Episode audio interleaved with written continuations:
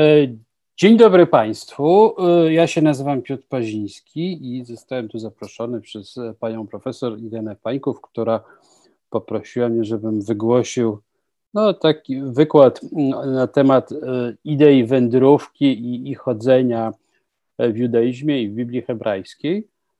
Temat wziął się stąd, że mam przyjemność wykładać w Centrum Kultury Jidysz w ramach E, w ramach tamtejszych cyklów e, wykładów. W tym roku właśnie o, o, o wędrówkach i chodzeniu. Pomysł wziął się stąd, że przewodnim tematem semestru jest żydowski dom, więc ja od razu pomyślałem, żeby trochę, trochę inaczej, czy może trochę przekornie e, poopowiadać o, o, o właśnie idei wędrówki i, i tułaczki.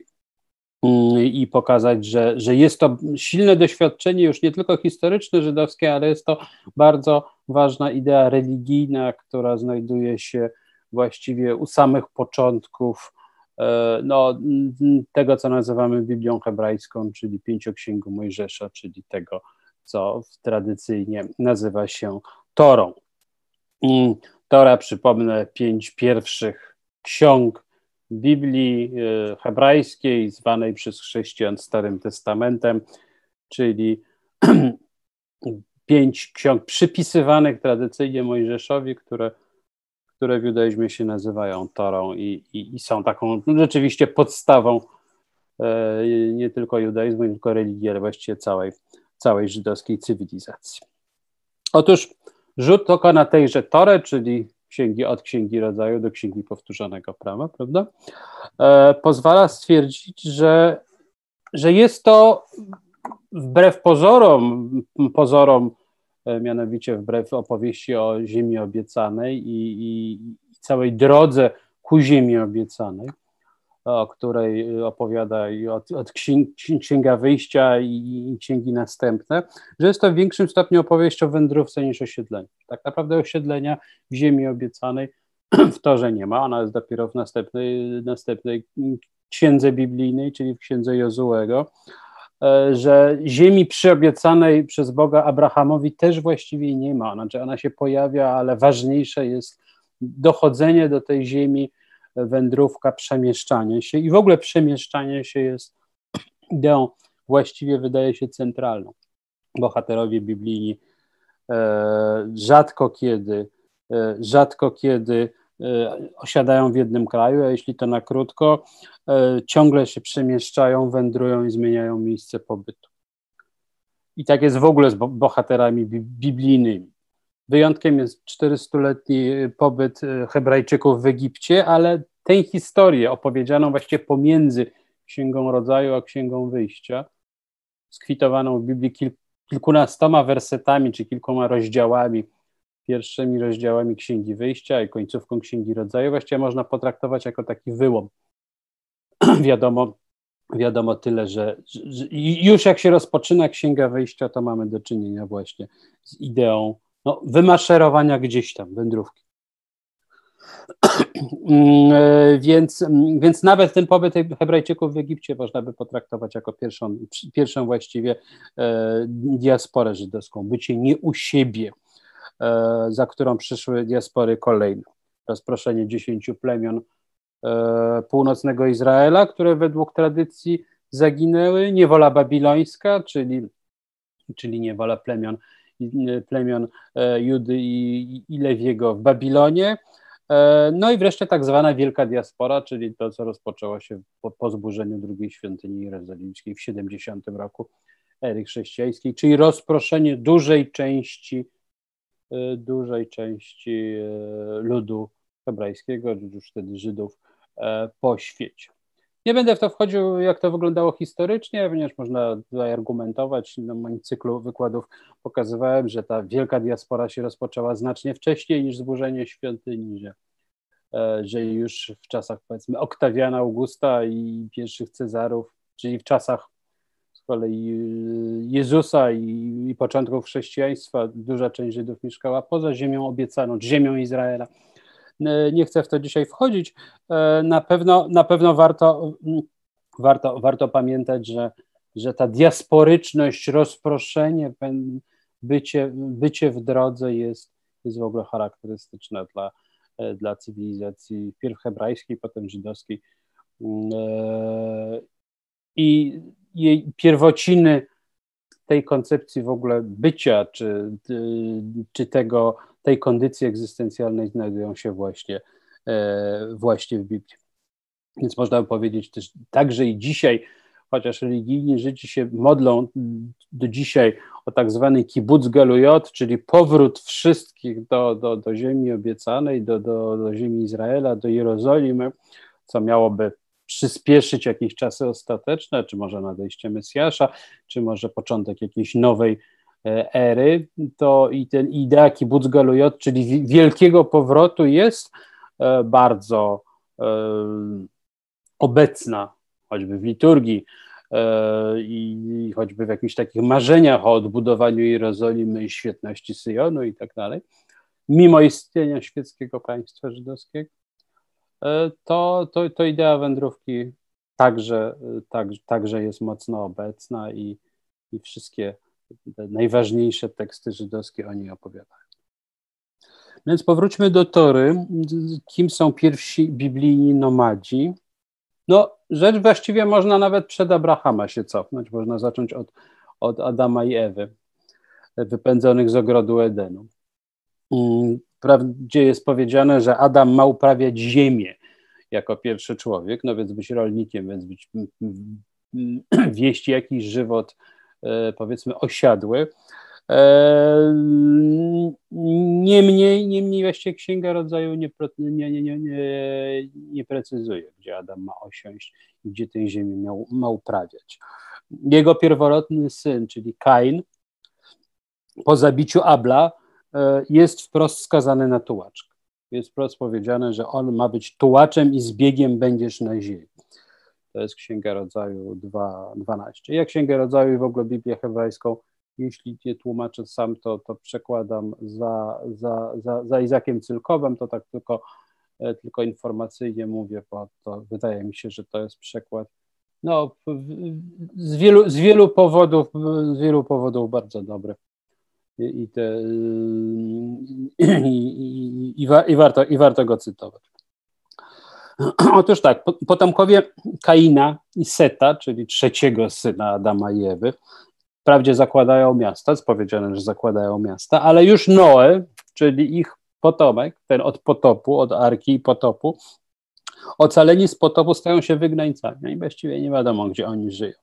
Powiedziane jest wprawdzie, że Noe był po potopie rolnikiem. No, rolnik, a nawet był winiarzem, więc, więc winiarz to już, to już to ktoś, kto ma winnicę, raczej E, wiedzie żywot osiadły, bo winnica wymaga wielu lat pracy w jednym miejscu. E, niemniej to miejsce nie jest właściwie zaznaczone, nie do końca wiadomo, gdzie ten Noe mógł mieszkać i, i jego, jego kondycja jest też kondycją w jakimś sensie wygnańca, no bo on, no bo on przeżył, przeżył jako jeden z nielicznych, on, jego synowie i żony synów, wielką katastrofę, jaką był pod E, no, zresztą mieszka w namiocie. No, no, nie buduje stałego domostwa. No, jest winiarzem, który mieszka w namiocie.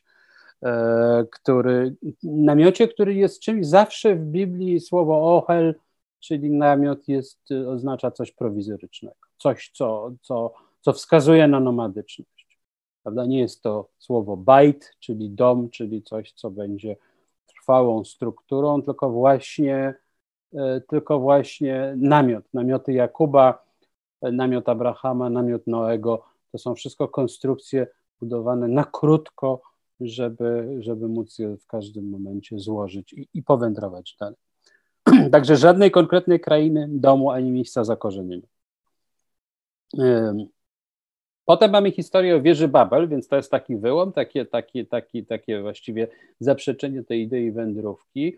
No, a ludzie sobie o to postanawiają wybudować wieżę do samego nieba, czyli trwałą, wielką konstrukcję. Ta budowa trwa wiele lat i, i wieża Babel ma być takim trochę konkurencyjnym wobec raju środkiem świata. W raju, jak wszyscy pamiętają, rośnie drzewo wiadomości dobrego i złego, a na środku niego rośnie drugie drzewo, drzewo życia i ono właściwie w tej biblijnej E, antropologii czy, czy metafizyce wskazuje środek świata. Wieża Babel miała być takim wykonanym już rękami człowieka e, trochę konkurencyjnym środkiem świata, no ale jak wiecie, kończy się to wszystko e, niesnaskami, awanturą. Bóg e, ingeruje i, i miesza ludziom języki po to, żeby tej wieży do nieba nie zbudować. Więc wszystko kończy się źle, jak to często w Biblii bywa. No dość, że pomysł zbudowania miasta i to rzeczywiście miasta, które będzie posiadało taką, taką ogromną, wspaniałą wieżę, czyli coś, no, co, co jest na, na, na stałe czy na długi czas, yy, nie wyszedł. Pojawia się zaraz po, niedługo potem yy, historia Abrahama. Abram, bo on tak on się nazywa, Bóg mu potem zmienia imię, dodaje literę H, Abraham. E, litera H tutaj denotuje i obecność Boga, który jest w języku hebrajskim często kryptonimowany tą literą hej, piątą literą alfabetu, ale też wskazuje na jego, na jego właśnie taką wędrowność. Powiedziane jest do Abrama, bo to wtedy jeszcze Abrama, wyjdź z ziemi Twojej i z ojczyzny Twojej i z domu ojca Twojego do ziemi, którą Ci skażę. To jest dwunasty rozdział Księgi Rodzaju. No i tak, mamy tutaj wprawdzie ustalony cel wędrówki, rodzaj ziemi obiecanej. Nie sposób jednak uciec wrażeniu, że, że wędrówka jest właściwie ważniejsza od celu, od celu samej wędrówki, albo wręcz staje się celem samym w sobie. I komentatorzy żydowscy, którzy ten werset oczywiście na wiele sposobów komentowali, to podkreślają. Rashi, czyli taki no, jeden z najważniejszych komentatorów Tory i Talmudu, żyjący w XI wieku w Szampanii, e, e, Rabbi Shlomo Itzhaki, zwany Rashi, mówi tyle, że Bóg nie powiedział Abramowi, dokąd ma się udać, żeby cel wędrówki był tym cenniejszy. To znaczy tutaj wędrówka jest, wędrówka poszukiwania jest ważniejsze od celu. Ramban, czyli Rabbi Moshe ben Nachman, żyjący w Katalonii w XIII wieku, mówi tyle. Abram wędrował od kraju do kraju, póki nie znalazł się w Kananie i nie zrozumiał, że to właśnie tu ma osiąść. Obietnica obejmowała liczne potomstwo i jakąś ziemię, jednak cel wędrówki był nieznany. No więcej, samo polecenie lech lecha, to jest tak, jest to po hebrajsku powiedziane, e, lech lecha, znaczy właściwie, jakby to tłumaczyć dosłownie, wyjdź, pójdź sobie dla siebie. Lecha to jest, y, to jest zaimek, to znaczy właściwie, że on ma sam, sam sobie pójść dla siebie, dla, dla, dla swoich mm, dla swojego rozwoju duchowego e, i ma właśnie pójść. Ma nawet nie wyjść, bo tutaj byłby inny czasownik, jaca, ale on ma pójść. On ma gdzieś sobie pójść sam dla siebie, tak jakby, tak jakby znowuż ta jego wędrówka czy jego tułaczka oznaczała jakiś proces duchowy czy coś, co, co, co dopiero się rozpoczyna. E, zwrot ten pojawia się w torze dwukrotnie, lech lecha. Raz się pojawi właśnie w dwunastym rozdziale Księgi Rodzaju, gdzie jest mowa do Abrama, że ma iść sobie z ziemi swoich ojców i pójść gdzieś w nieznane, a drugi raz dziesięć rozdziałów później, kiedy już Abraham usłyszy te słowa, kiedy Bóg mu każe wziąć pierworodnego syna, czyli, e, czyli, czyli Izaka i złożyć go w ofierze. E, ma się udać gdzieś na, na górę, którą ci wskaże i tam też jest lech lecha, prawda, idź e, i, i, i tam i tam ma. I, i, i, i tam złóż w ofierze, jak wiadomo, w ostatnim momencie Bóg ten swój zamiar zmienia i wypróbowawszy Abrahama, E, ocala Izak. E, proszę zauważyć, że owszem, Abraham osiada ziemi Kanaan, mieszka w różnych miejscach, jest tutaj w Dąbrowie Mamre, tutaj mieszka koło Berszewy. E, tymczasem właściwie nie jest powiedziane, jak on mieszka. Nie mamy żadnego opisu domostwa Abrahama, czy, czy, czy jakiegoś sposobu jego bytowania. Jedyną trwałą rzeczą, którą on kupuje, nieruchomością, jakbyśmy powiedzieli, jest grób rodzinny. Y, mamy opisaną historię dość dokładnie, kiedy Abraham się upiera, że, że, że chce kupić parcelę pod grup rodzinny dla swojego rodu. I to właściwie grup rodzinny y, jest, jest pierwszą rzeczą, pierwszą trwałą nieruchomością, którą, którą Abraham nabywa dla, dla swojej żony Sary zmarłej i dla swojego rodu e, w Hebronie. E, I więc poza tym on był i pozostaje nomadą. Ten grup jest ważny, bo oznacza też jego bytowanie, jego jakoś ciągłość e, rodu. Też Abraham chce pokazać, że stać go na, na kupienie właśnie, a nie, a nie otrzymanie tego powiedzmy w leasing, czy, czy po prostu w prezencie od, od, od mieszkańców Hebronu, tym on, on, on faktycznie decyduje się na, na kupienie, natomiast cała reszta, budowa, nie wiem, właśnie domu dla siebie, czy dla rodziny, dla synów, e, wnuków, właściwie tutaj nie jest opisane. To, to, jakby, to jakby nie było, to jakby nie było istotne. No i wreszcie imię. No imię Abrahama, tak jak powiedziałem, Abram Abraham. Abraham, czyli Afhamon, tak jak to tłumaczy Biblia, ojciec tłumu, ojciec ojciec mnóstwa narodów. Ta litera Heil symbolizuje również obecność, obecność Boga, więc można by powiedzieć taką nadwyżką ontyczną w samym imieniu e, e, patriarchy. E, I można powiedzieć tyle, że Abraham należy do siebie i do Boga, i do całego świata być może, natomiast najmniej należy do jakiegoś miejsca w przestrzeni, w którym, w którym, w którym moglibyśmy go raz na zawsze osadzić. No i wreszcie ostatnia rzecz z Abrahamem. Abraham jest po hebrajsku się nazywa, znaczy jest hebrajczykiem po hebrajsku, to jest Ivri. Ivri, od którego pochodzi słowo Ivrit na przykład, czyli język hebrajski. Ivri pochodzi od czasownika awar, który w różnych zależności od trybu e, czasownikowego e, oznacza tyle, co przechodzić, przekraczać, przychodzić skądś, mijać. E, więc e, to jest znowuż czasownik, który wskazuje na jakąś taką ruchomość. Hebrajczyk to jest ktoś, kto przychodzi skądś, idzie dokądś, przekracza. Abraham jest Hebrajczykiem, bo on przekracza Eufrat. E, żeby, żeby z Ur Chaldejskiego dostać się do ziemi Kenan, on przekracza Eufrat. Znaczy on jest z, z tamtej strony rzeki.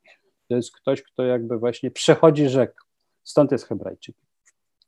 Więc hebrajczyk hebrajski zawsze zawiera w sobie, e, w samym rdzeniu tego, tego, tego, tego słowa, zawiera się znowuż ruch, zawiera się przemieszczanie, mijanie czegoś, e, przechodzenie, e, przechodzenie dalej.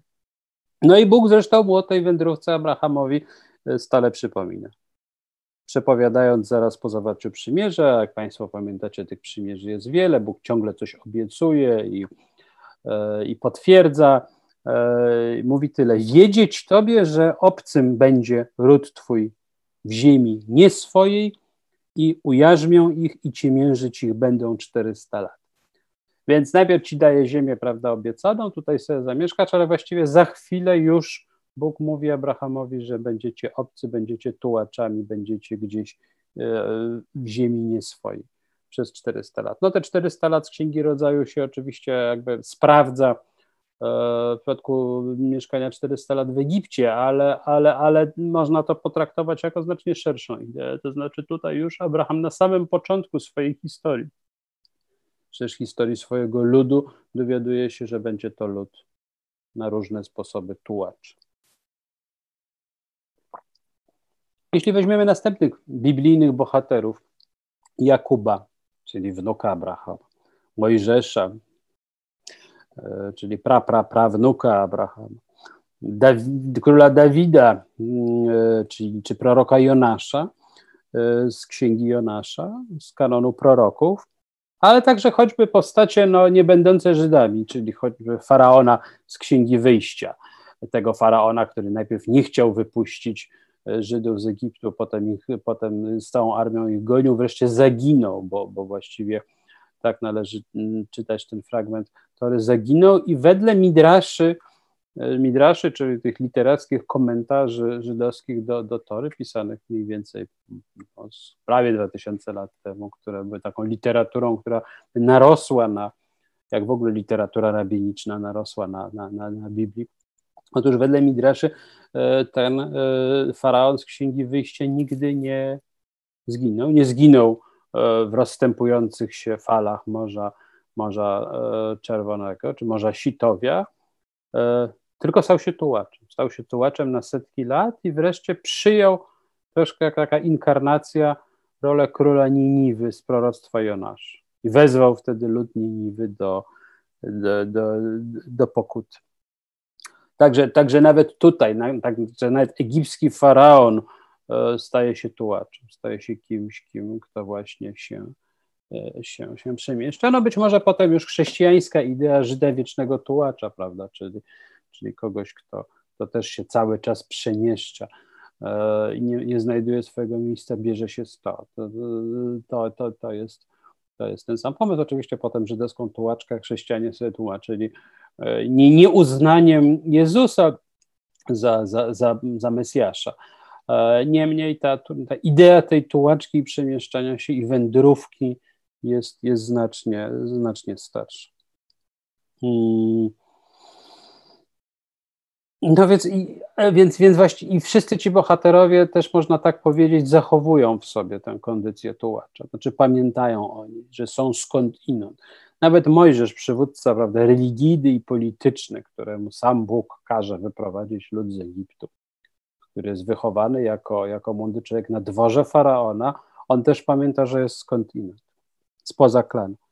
Jest, spoza, jest skądinąd na dworze faraona, to znaczy jest tam przypuszczalnie obcy, no bo jest Hebrajczykiem, ale y, jest też skądinąd stając się przywódcą mm, Hebrajczyków, czy ludu Izraela, dlatego że on właśnie jest wychowany gdzie indziej, jest, jest, jest, jest postrzegany nawet przez chwilę jako, jako Egipcjanin, jako ktoś nie, nie, nie nasz, czyli też ktoś, kto, kto nie ma jakiego bardzo trwałego osadzenia.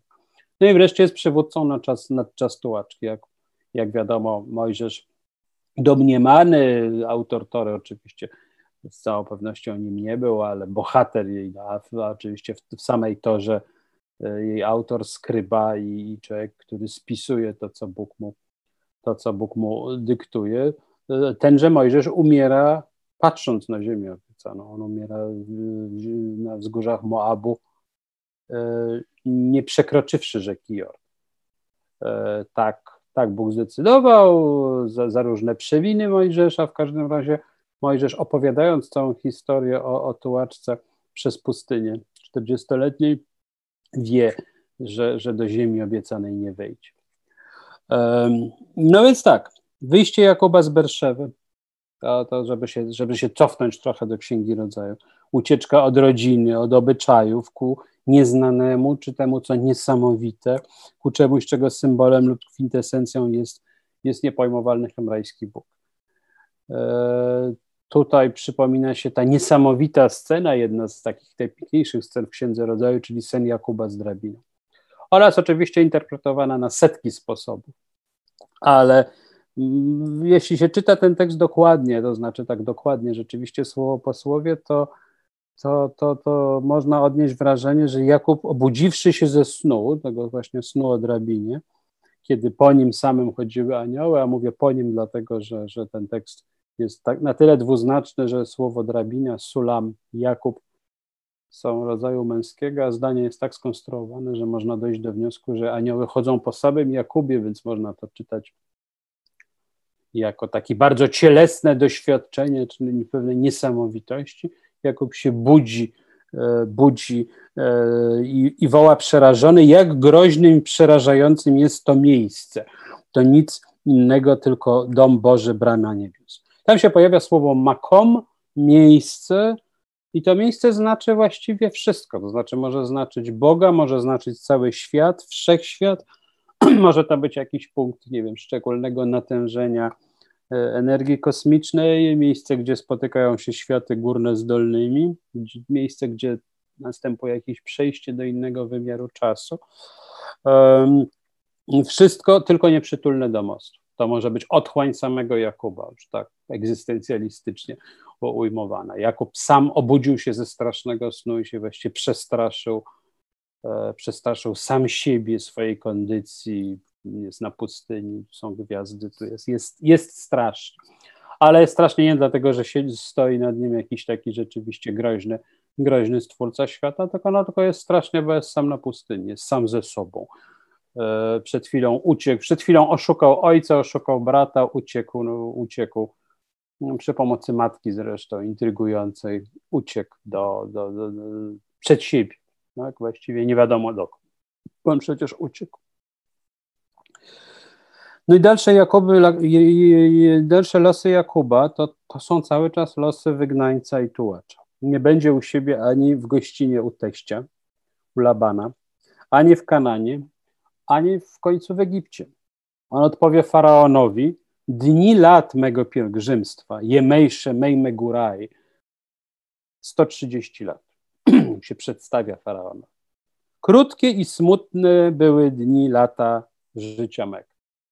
No oczywiście 130 lat, krótkie i smutne, no ale to są standardy y, patriarchów żyjących, żyjących po sto kilkadziesiąt lat w Biblii.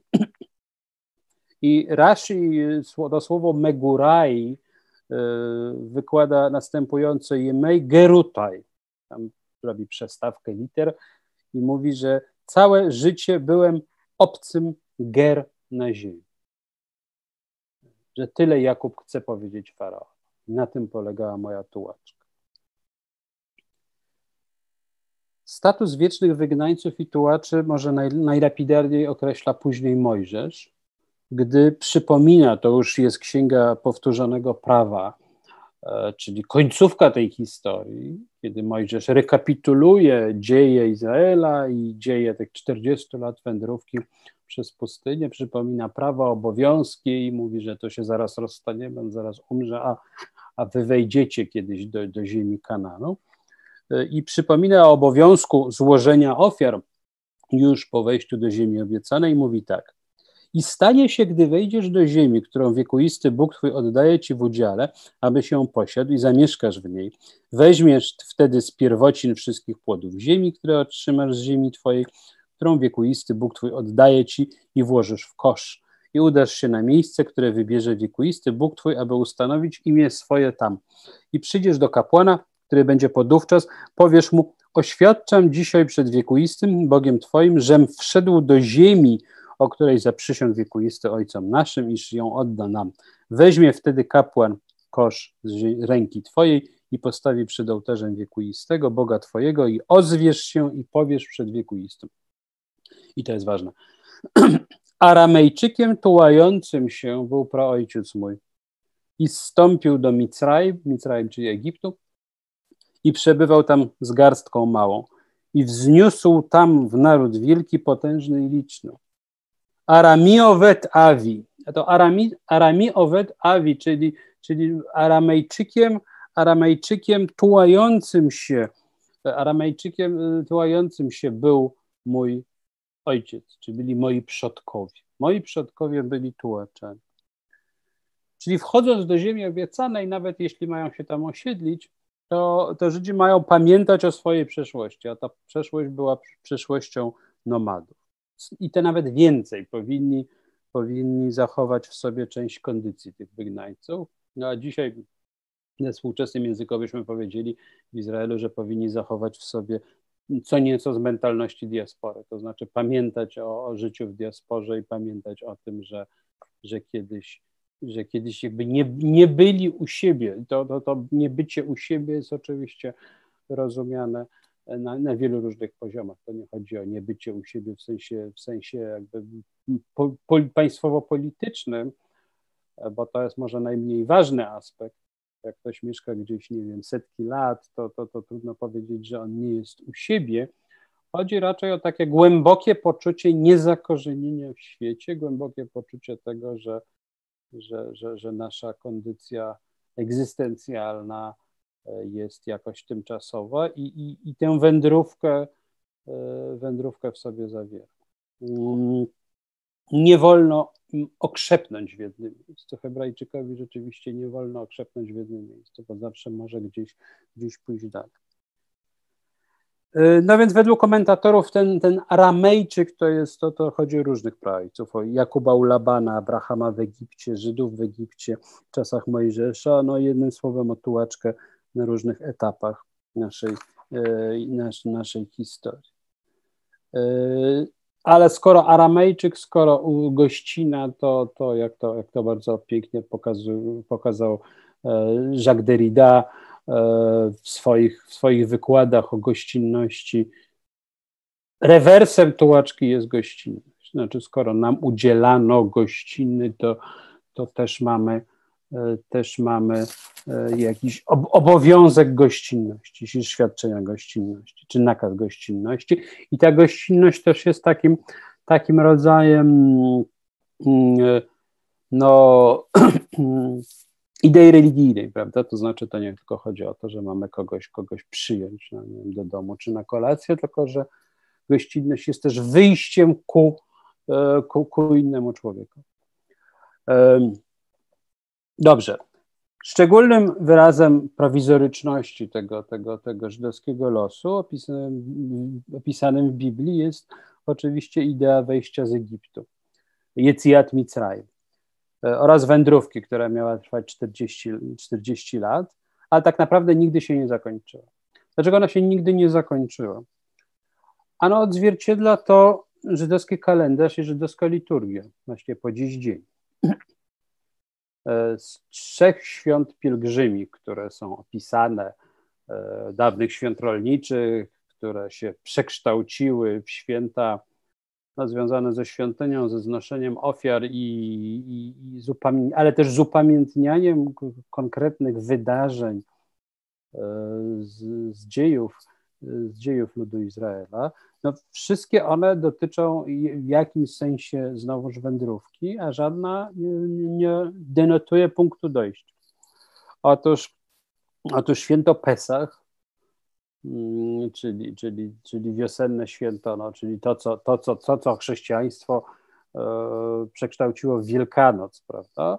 E, święto Pesach upamiętnia wyjście Żydów z Egiptu. Święto, które następuje 50 dni później, czyli święto Shavuot, święto tygodni, znowuż echem tego w chrześcijaństwie jest, są zielone świątki. E, czy pięćdziesiątnica, jak to niektórzy nazywają. Mm, no to Szawłot to jest nadanie Tory na Synaju, tak? Nadanie Tory na Synaju, czyli rzeczywiście jest to, moglibyśmy powiedzieć, święto upamiętniające objawienie. Objawienie Tory na Synaju, Mojżesz wchodzi na Synaj, tam otrzymuje dziesięcioro przykaz. E, I, I, czyli tę podstawę, właśnie kamienne tablice z przykazaniami, chociaż tak jak uważają, tak jak, tak jak jest to w, w tradycyjnym E, rabinicznym judaizmie, on dostaje nie tylko te kamienne tablice z tą częścią przykazań, tylko dostaje całą Torę, czyli całą tę historię. Na tym polega objawienie. To jest matan Tora po hebrajsku. No, oczywiście można powiedzieć, że to jest jakoś tam stacjonarne, no ale, ale, ale to jest tak, że, że tam jest obozowisko nomadów i ich przywódca wchodzi znowuż na górę, żeby odebrać od, od jakiejś siły wyższej czy od Boga komunikat E, z prawem, ale właściwie nawet więcej niż z prawem, no bo z, z, z narracją całej historii. E, też święto właściwie wędrówki, tak, no bo to oni na chwilę się zatrzymują pod tym Synajem, zaraz, zaraz pójdą dalej. No i wreszcie święto Sukot, czyli święto Szałasów, które następuje równe sześć pełni księżyca po, po święcie Pesach, czyli święto jesienne. to już chrześcijanie go nie wykorzystali. E, symbolizowane szałasami, czyli zwane czasami po polsku kuczki, czyli, czyli to święto, święto kiedy, kiedy, kiedy, siedzi się, kiedy siedzi, siedzi się w szałasach. Otóż te szałasy, sukot, one symbolizują wędrówkę przez pustynię, czyli znowuż kondycję nomadyczną. Szałas ma być wedle prawa żydowskiego, ma być nietrwałe, to znaczy szałas jak choinka, prawda, to znaczy ma być wzniesiony na jakiś czas. To jest konstrukcja zasady nietrwała. Szałas należy zacząć budować tuż po święcie, po, po sądnym dniu, czyli po Jom Kippur, z pięć dni czasu na to. Właściwie należy, on musi być gotowy na pierwszy dzień święta e, Sukkot, które trwa siedem dni, e, ale a po święcie rozebrane. E, I, nie można tych części szałasu przechowywać na następny rok. To znaczy, on ma być po prostu konstrukcją wznoszoną od zera i, i, i rozbieraną. E, dach wedle, dach szałasu ma być z liści palmowych, no w Europie najczęściej z jakichś gałęzi, często z sosny czy z czegoś, w każdym razie ma być też, ma być taki, żeby widać było przez niego gwiazdy, ma być nieszczelny, ma być, ma być znowuż konstrukcją prowizoryczną. I ta prowizoryczność jest bardzo ważna, podkreślanie prowizoryczności.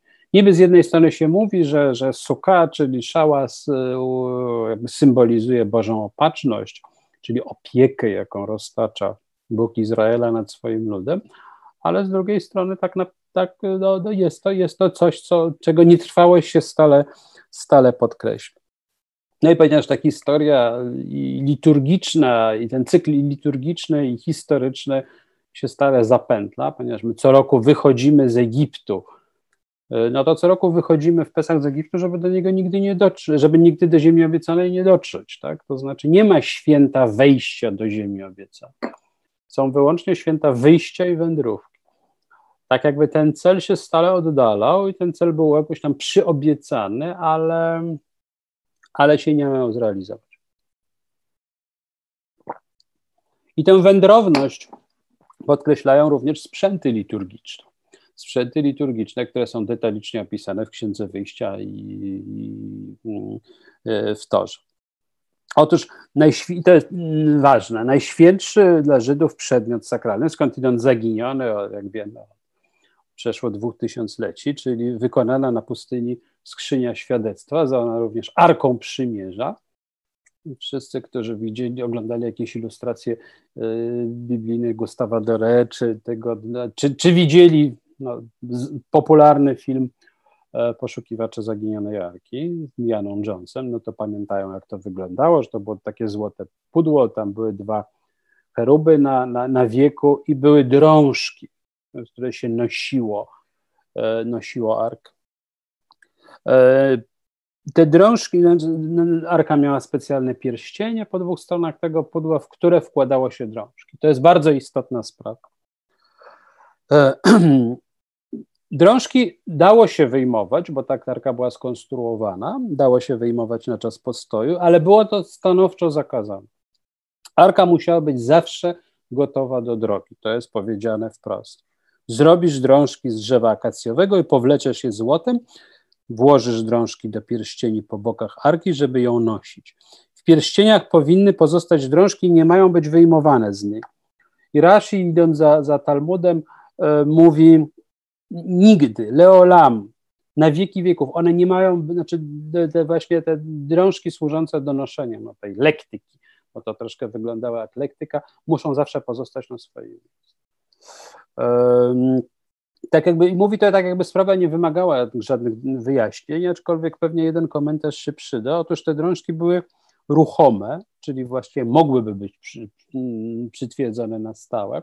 I chyba fakt, że one były ruchome, że się dało je wyjmować, miał znowuż przypominać o tej kondycji przenoszenia. To znaczy, że arka była rzeczywiście w takim ustawicznym alercie, była przy, przygotowana do tego, żeby można ją było, e, żeby ją można było przenieść dalej. I wyjęcie drążków uznawano za bardzo poważne wykroczenie religijne. Inne sprzęty, oel moed, czyli coś, co w Bibliach zazwyczaj się tłumaczy jako namiot zgromadzenia, czyli ta taka przestrzeń, w której starszyzna spotykała się, żeby omawiać jakieś sprawy, no i żeby sprawować kult religijny. To, to, to znowuż to jest, to jest y, oel, czyli to jest coś, co jest przenośne tymczasowe. Zresztą, zresztą Księga Wyjścia bardzo dokładnie opisuje części namiotu zgromadzenia, z których on się składa, tych wszystkich palisad, tych wszystkich kotar, z których to należy złożyć, a należy to złożyć dlatego, żeby to się dało potem rozłożyć. To troszkę przypomina taki wielki namiot cyrkowy, prawda? Czyli coś, co, co nie jest wybudowane na stałe. Elmoet nie jest wykonany e, z kamieni, nie jest trwałą konstrukcją, pod którą kopie się fundamenty, jest zrobiony z desek, jest zrobiony z różnych opończy i, i, i kotar, po to, żeby się go dało znowuż potem rozłożyć, załadować na te wielbłądy, osły e, i, i, i powędrować dalej. Mm, podobnie słowo miszkan, czyli to jest, co się tłumaczy jako przybytek, czyli część tego namiotu zgromadzenia. Miszkan to słowo pochodzące od czasownika szachan, czyli rzeczywiście przebywać, mieszkać, znajdować się w jakimś, w jakimś miejscu, ale on też był przenośny. To była przenośna świątynia, znoszona i rozbierana potem podczas tych wędrówek. Ona miała charakter prowizoryczny i to w ogóle podwójnie prowizoryczny. E, po pierwsze, mieszkan był tak skonstruowany, żeby się właśnie go dało składać i rozkładać, jak namiot, ale był też zastępnikiem świątyni. Był świątynią na czas wędrówki. Było obiecane, że jak wejdą z tego, osiedlą się w Jerozolimie, to, to, to, to zbudują prawdziwą świątynię. Ta świątynia oczywiście powstała. Mieliśmy pierwszą i drugą świątynię jerozolimską, więc można powiedzieć, że też w żydowskiej historii były te okresy trwałości i takich kiedy ta świątynia przybierała no, takie rzeczywiście materialne kształty, w czasach Salomona czy później, e, w czasach Ezdrasza i później Heroda Wielkiego, to były, no, to były potężne już budowle sakralne e, i, i można by powiedzieć, że wtedy w czasach pierwszego i drugiego królestwa to jakoś tak się utraciło, mm, ta nomadyczność się jakoś zatraciła, ale, ale niemniej ona gdzieś zawsze była, ponieważ nawet w świątyni jerozolimskiej, pierwszej w świątyni Salomona, stała arka z, ty, z tymiż drążkami. Zawsze jakoś gotowa do tego, żeby ją, żeby ją gdzieś przenieść, wynieść i tak dalej.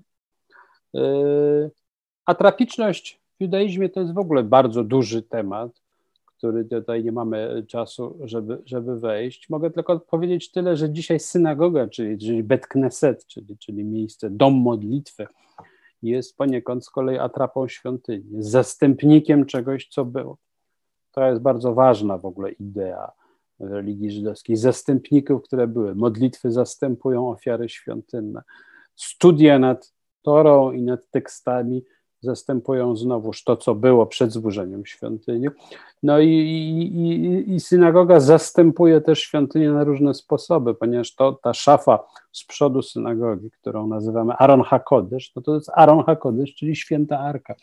Ona jest świętą arką dlatego, że tam się przechowuje zwoje tory, ale jest świętą arką też na pamiątkę tej arki Aaron Habrit, czyli tej arki, arki przymierza, która, która wędrowała razem, razem z ludem przez, przez pustynię. Y, no i jeszcze kolejna rzecz, czyli, czyli zwój tory. Zwój tory, każdy, kto widział zwój tory, wie, że podstawa żydowskiego prawa i żydowskiej historii i tożsamości, czyli te pięć ksiąg Mojżesza, spisywane na, na kartach pergaminu, zszytych w odpowiedni sposób przez skrybę, ułożonych w taką długą wstęgę pergaminu, nawiniętą na wałki specjalnym pokrowcu, z to przystrojoną koroną. E, no, niemniej, e, jakby to nie wyglądało, to jest to przeznaczone do, no, do czytania, do rozwijania, wyjęcia z arki, położenia na, na pulpicie w synagodze w szabat e, i, i przeczytania tego fragmentu przepisanego na dany szabat. Tutaj Tora reguluje upływ czasu. Kolejny odcinek, tych odcinków jest pięćdziesiąt kilka na każdy tydzień cykl trwa rok, natomiast oprócz tego ona jest przeznaczona do noszenia, do przenoszenia, e, do chodzenia, e, do chodzenia. E, I, I faktycznie no, zwój Tory trochę tak przypomina, zresztą wiele ikonicznych takich przedstawień, czy to Mojżesza idącego ze zwojem Tory, z tablicami, czy, czy, czy w ogóle Żydów, którzy gdzieś wędrują, jak sobie Państwo przypomną pomnik bohaterów getta, to tam oczywiście na warszawskim Muranowie, tam z jednej strony jest ten, ten taki bardzo monumentalne przedstawienie powstańców, a z drugiej strony jest taka płaskorzeźba właściwie takiego ludu, który się wydaje, udaje na wygnanie i tam idzie rabin ze zwojem tory, zwój tory, który trzyma na ramię. Co więcej, to noszenie tory jest ważnym elementem y, żydowskiej liturgii, bo się po tym jak się torę wyjmie z arki podczas nabożeństwa, zanim się ją położy na, na, na bimie, czyli na tym pulpicie, gdzie się ją czyta, z której się czyta, e, trzeba ją obnieść przy, po całej synagodze, w kółko. Tak? Znowuż jest ten gdzieś zachowany moment chodzenia, wędrowania z torą. Tora jest dosyć ciężka, to jest kilkanaście kilo pergaminu na drążkach i trzeba z tą torą rzeczywiście czy to prowadzący nabożeństwo, czy w przypadku wielkich świąt, nawet jak, jak sądnego dnia, Jom Kippur, kilka zwojów Tory obnosi się po synagodze. Dopiero potem się, się zaczyna, zaczyna czytać, wyjmuje się z pokrowca i, i zaczyna czytać. Więc ten aspekt właśnie chodzenia z Torą jest ważny. No i, y, no i stąd, też, stąd też określenie żydowskiego prawa. Y, żydowskie prawo do dzisiaj nazywa się halacha. Halacha to oznacza, bierze się z czasownika halach, czyli chodzić. Halacha to jest de facto chodzenie. Yy, I, i, I to słowo zawiera w sobie mocny ślad przemieszczania się, prawda? Chodzenie można by powiedzieć inne, znaczy oczywiście jest kilka innych słów, jest hok, jest dat, e, to są takie słowa też denotujące prawo, obyczaj, miszpat, no, natomiast ten, to, ten, ten termin ogólny, o którym się mówi, jak się mówi o prawie żydowskim, czyli właściwie o całości, e, o całości prawa regulującego różne, różne aspekty życia, no, nazywa się halacha, czyli właśnie, czyli właśnie chodzenie. Jest powiedziane w wersecie Księdze Wyjścia, 33 rozdziale to jest już ten moment takiej strasznej awantury, kiedy Mojżesz schodzi z syna i widzi, że, że, że Luce zrobił złotego cielca, następuje awantura, Bóg chce zerwać, Mojżesz go przekonuje, że może jednak nie, nie, nie, nie, nie, nie zrywaj, że, że może jednak warto w nas jednak trochę e, zainwestować. W każdym razie potem mówi tyle, Mojżesz prosi Boga, by pokazał mu swoje drogi, właśnie drogi. Jeżeli znalazłem łaskę w Twoich oczach, ukaże mi swoje drogi, abym Cię poznał. Drogi, które interpretatorzy, komentatorzy utożsamiają właśnie z prawem, ale chodzi tutaj bardziej o ducha samego prawa, który się znajduje w drodze. Potem jest powiedziane: Niechaj będą słowa te, które dziś przekazuję dzisiaj Tobie w sercu Twoim, i wpajaj je dzieciom Twoim, i rozmawiaj o nich, bawiąc w domu Twoim, idąc drogą, kładąc się i wstając. Więc znowuż, znowuż, jest, to, znowuż jest to ten aspekt, e, aspekt chodzenia. E, więc można powiedzieć tyle, że żydowski los zostaje związany z wędrownym prawem na dobre i złe. I dynamiczny rozwój objawienia, czyli rozwój objawienia rozumiany w ten sposób, że piszemy, czytamy teksty i piszemy do nich komentarze i komentarze, komentarze do komentarzy i tego wszystkiego przyrasta, też jest jakoś związane e, ze sposobem przechowywania prawa, a jest nim, a jest nim właśnie wędrówka. Halacha to jest bycie cały czas w drodze. Prawo jest byciem cały czas w drodze. E, jest, jest dosłownie w przenośni. To nawet znajduje swoje odzwierciedlenie w interpretacji prawa. Od odsłaniania kolejnych sensów, dodawania i odsłaniania kolejnych sensów do Tory i do Talmudu, który jest przecież wielkim komentarzem z kolei do Tory i do, do, do, do, do prawa. E, jest, jest, jest taka metoda studiowania, studiowania halachy, hidusz i hazara. Hidusz oznacza taką innowację, nową interpretację, czy jakiegoś wersetu, czy to jakiegoś kazusu prawnego i, i danie, danie jakiejś nowej, nowej interpretacji. Hazara oznacza powrót oznacza, oznacza powrót do tego, co było. Znowuż jest to aspekt ruchu, jakiś taki procesualność. E, I to jest e, to nawet w etapie tej kazuistyki prawnej, wydeptywania hermeneutycznych ścieżek w dostarczonym tekście mamy, mamy bardzo wyraźnie, wyraź, wyraźną procesualność. Pójście naprzód, cofanie się, ale cały czas, ale, ale cały czas w ruch. Cofanie się także, i to będzie ostatni, ostatni punkt, o którym powiem, także w pojmowaniu czasu i zmiennej, zmiennej istoty samego, samego Boga. A mówię o zmiennej istocie samego Boga, dlatego że Bóg też de facto, ten Bóg hebrajski jest i w Biblii, i później już w żydowskiej hermeneutyce, w midraszach, e, w całej literaturze ogromnej rabinicznej, też jest kimś w rodzaju nomady. On się ciągle zmienia jest właściwie wiecznym wędrowcem. On jest wędrowcem nie tylko dlatego, że towarzyszy człowiekowi w jego tułaczkach, uczestniczy aktywnie w żydowskiej historii. Żydowskiej i nie tylko żydowskiej, tak, ogólnoludzkiej, to znaczy Bóg jest stale gdzieś, gdzieś się przemieszcza. E, ale także dlatego, że Bóg hebrajski, ten Bóg, Bóg biblijny, właściwie nigdy nie stanowi raz na zawsze ustalonego bytu. On się rozwija w czasie i w historii. odsłania kolejne swoje aspekty, przybiera coraz to nowe imiona. Jest rzeczywistością dynamiczną, e, które tak jak, tak jak później kabaliści to przedstawiali w drzewie Sefirot, czyli w drzewie życia, że, że wszystko tam się ustawicznie zmienia, wiruje, kłębi. Bóg wraz z Żydami się udaje na wygnanie. Stąd koncepcja wygnania Szechiny. Szechina to jest ten, jakby to jest, to jest boska obecność, Boża obecność, ale też to jest taki, jak to kabaliści przedstawiają, żeński aspekt bóstwa. W każdym razie to jest jakby ta część Boga, która, która udaje się jako kobieta, zresztą właśnie z Żydami na wygnanie, wygnanie Szechiny. Kabaliści to sobie tłumaczyli, że w samym Bogu następuje jakiś rodzaj poróżnienia, tak? że sam Bóg jakby sam siebie E, być może częściowo wygnał gdzieś, że nie jest spoistą, spoistą konstrukcją e, taką ontologiczną, tylko jest czymś dalece, dalece poróżnionym, być może od, od chwili e, stworzenia, stworzenia świata. Jest, jest własnym tułaczem.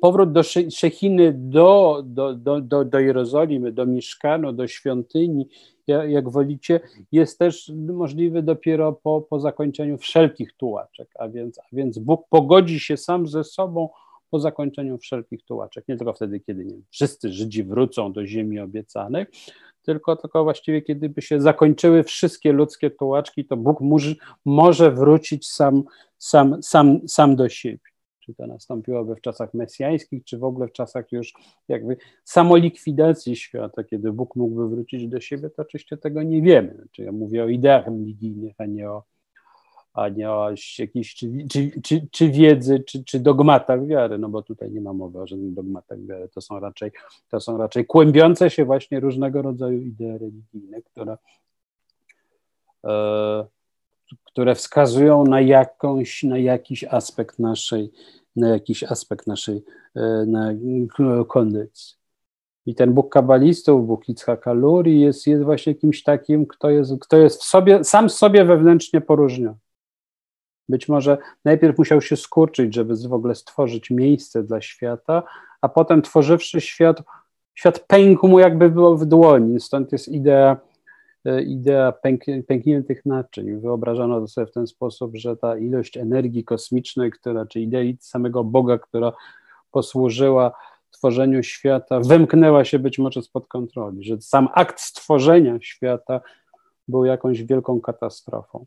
Czyli samo stworzenie już, skądinąd gnostycka idea, która się, która przeszła do, do, do, do kabały, sam, samo stworzenie świata było już jakimś e, procesem czy aktem nie, nie do końca udanym. Zakończyło się katastrofą. Stąd nasz świat jest tak dalece niedoskonały, kaleki, też rozpęknięty w sobie i stąd on się też być może znajduje w jakimś stanie, stanie wędrówki.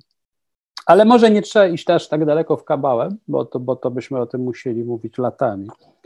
E, pozostajmy przy tekście biblijnym na koniec e, i weźmy bardzo znany werset z Księgi Wyjścia, z początku Księgi Wyjścia. Pamiętacie tę historię? Najpierw opisane są losy właśnie ludu Izraela w Egipcie, potem jest powiedziane, że był pewien człowiek z rodu Lewiego.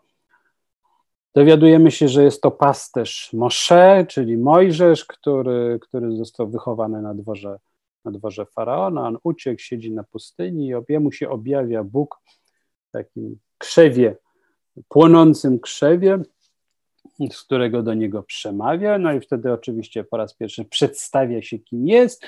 No i mówi, że teraz pójdziesz do faraona i wyprowadzisz lud Izraela z Egiptu do ziemi, którą obiecałem e, waszym przodkom.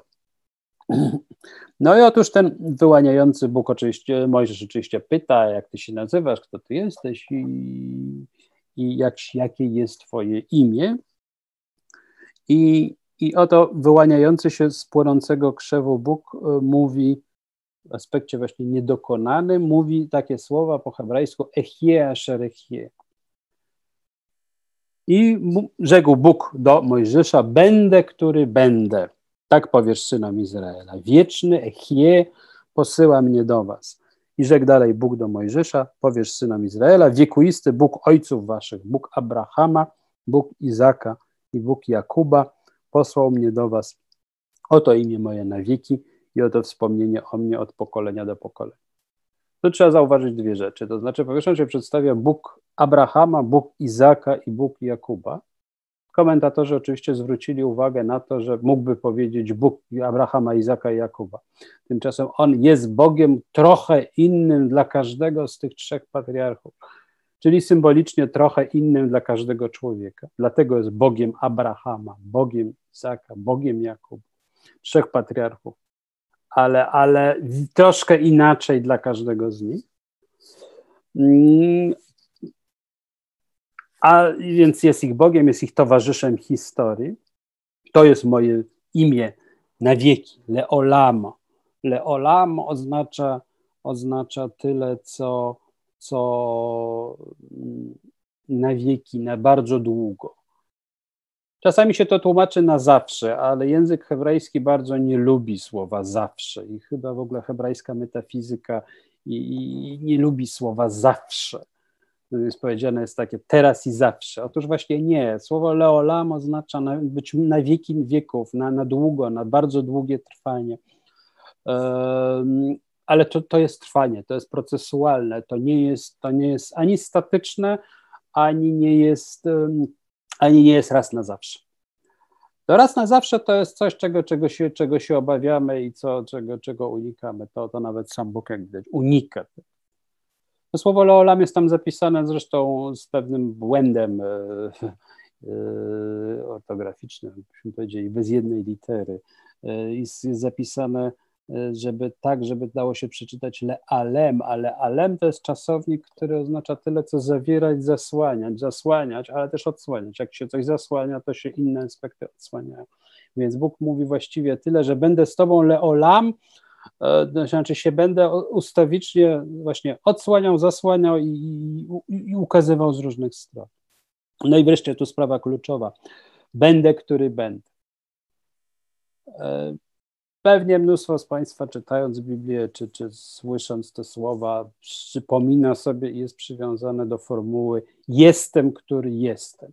Tak się to zazwyczaj via vulgata i tłumaczyło i tak to lubili tłumaczyć y, ojcowie Kościoła, tak to lubili tłumaczyć filozofowie, pokazując, że Bóg mówi tutaj jestem, który jestem, od zawsze byłem taki sam i będę i, i tak dalej.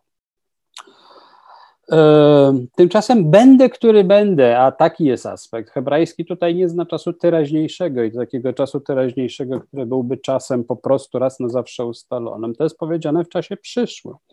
Ehie oznacza, w starohebrajskim oznaczało aspekt niedokonany,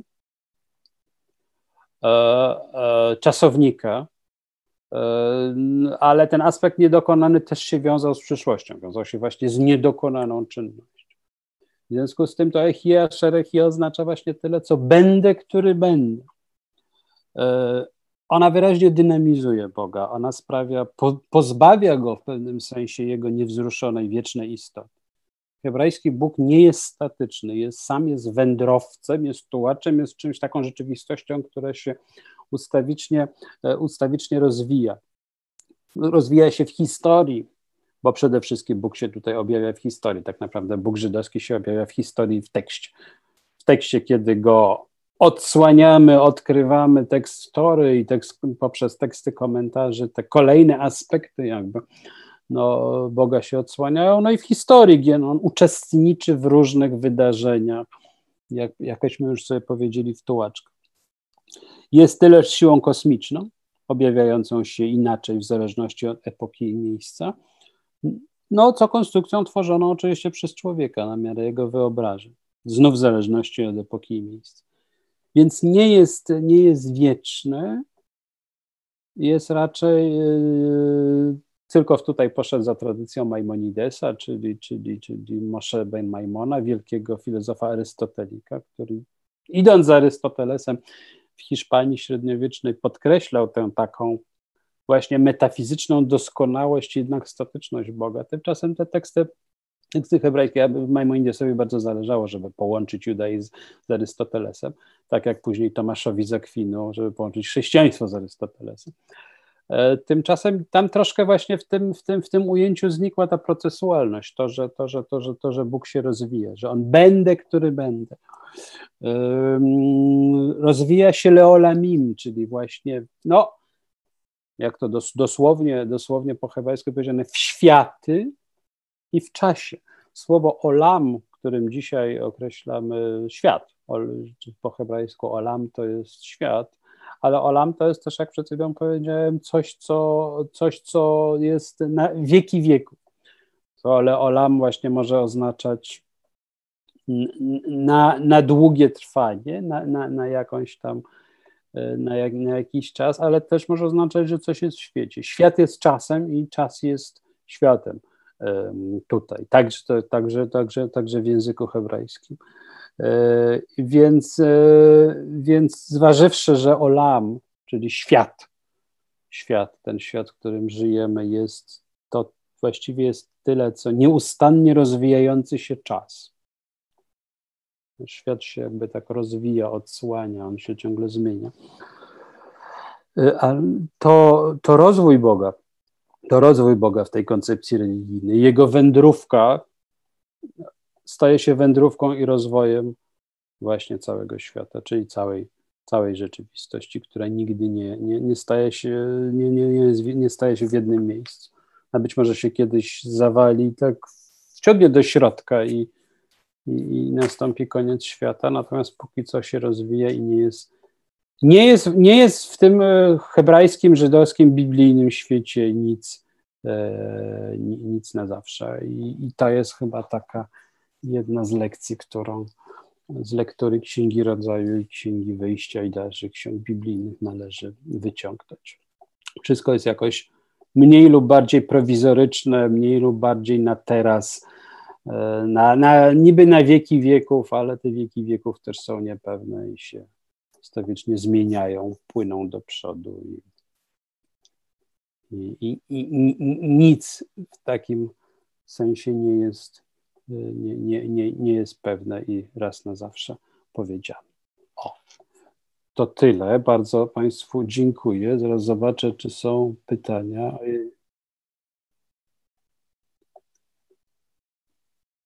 Pytań nie było.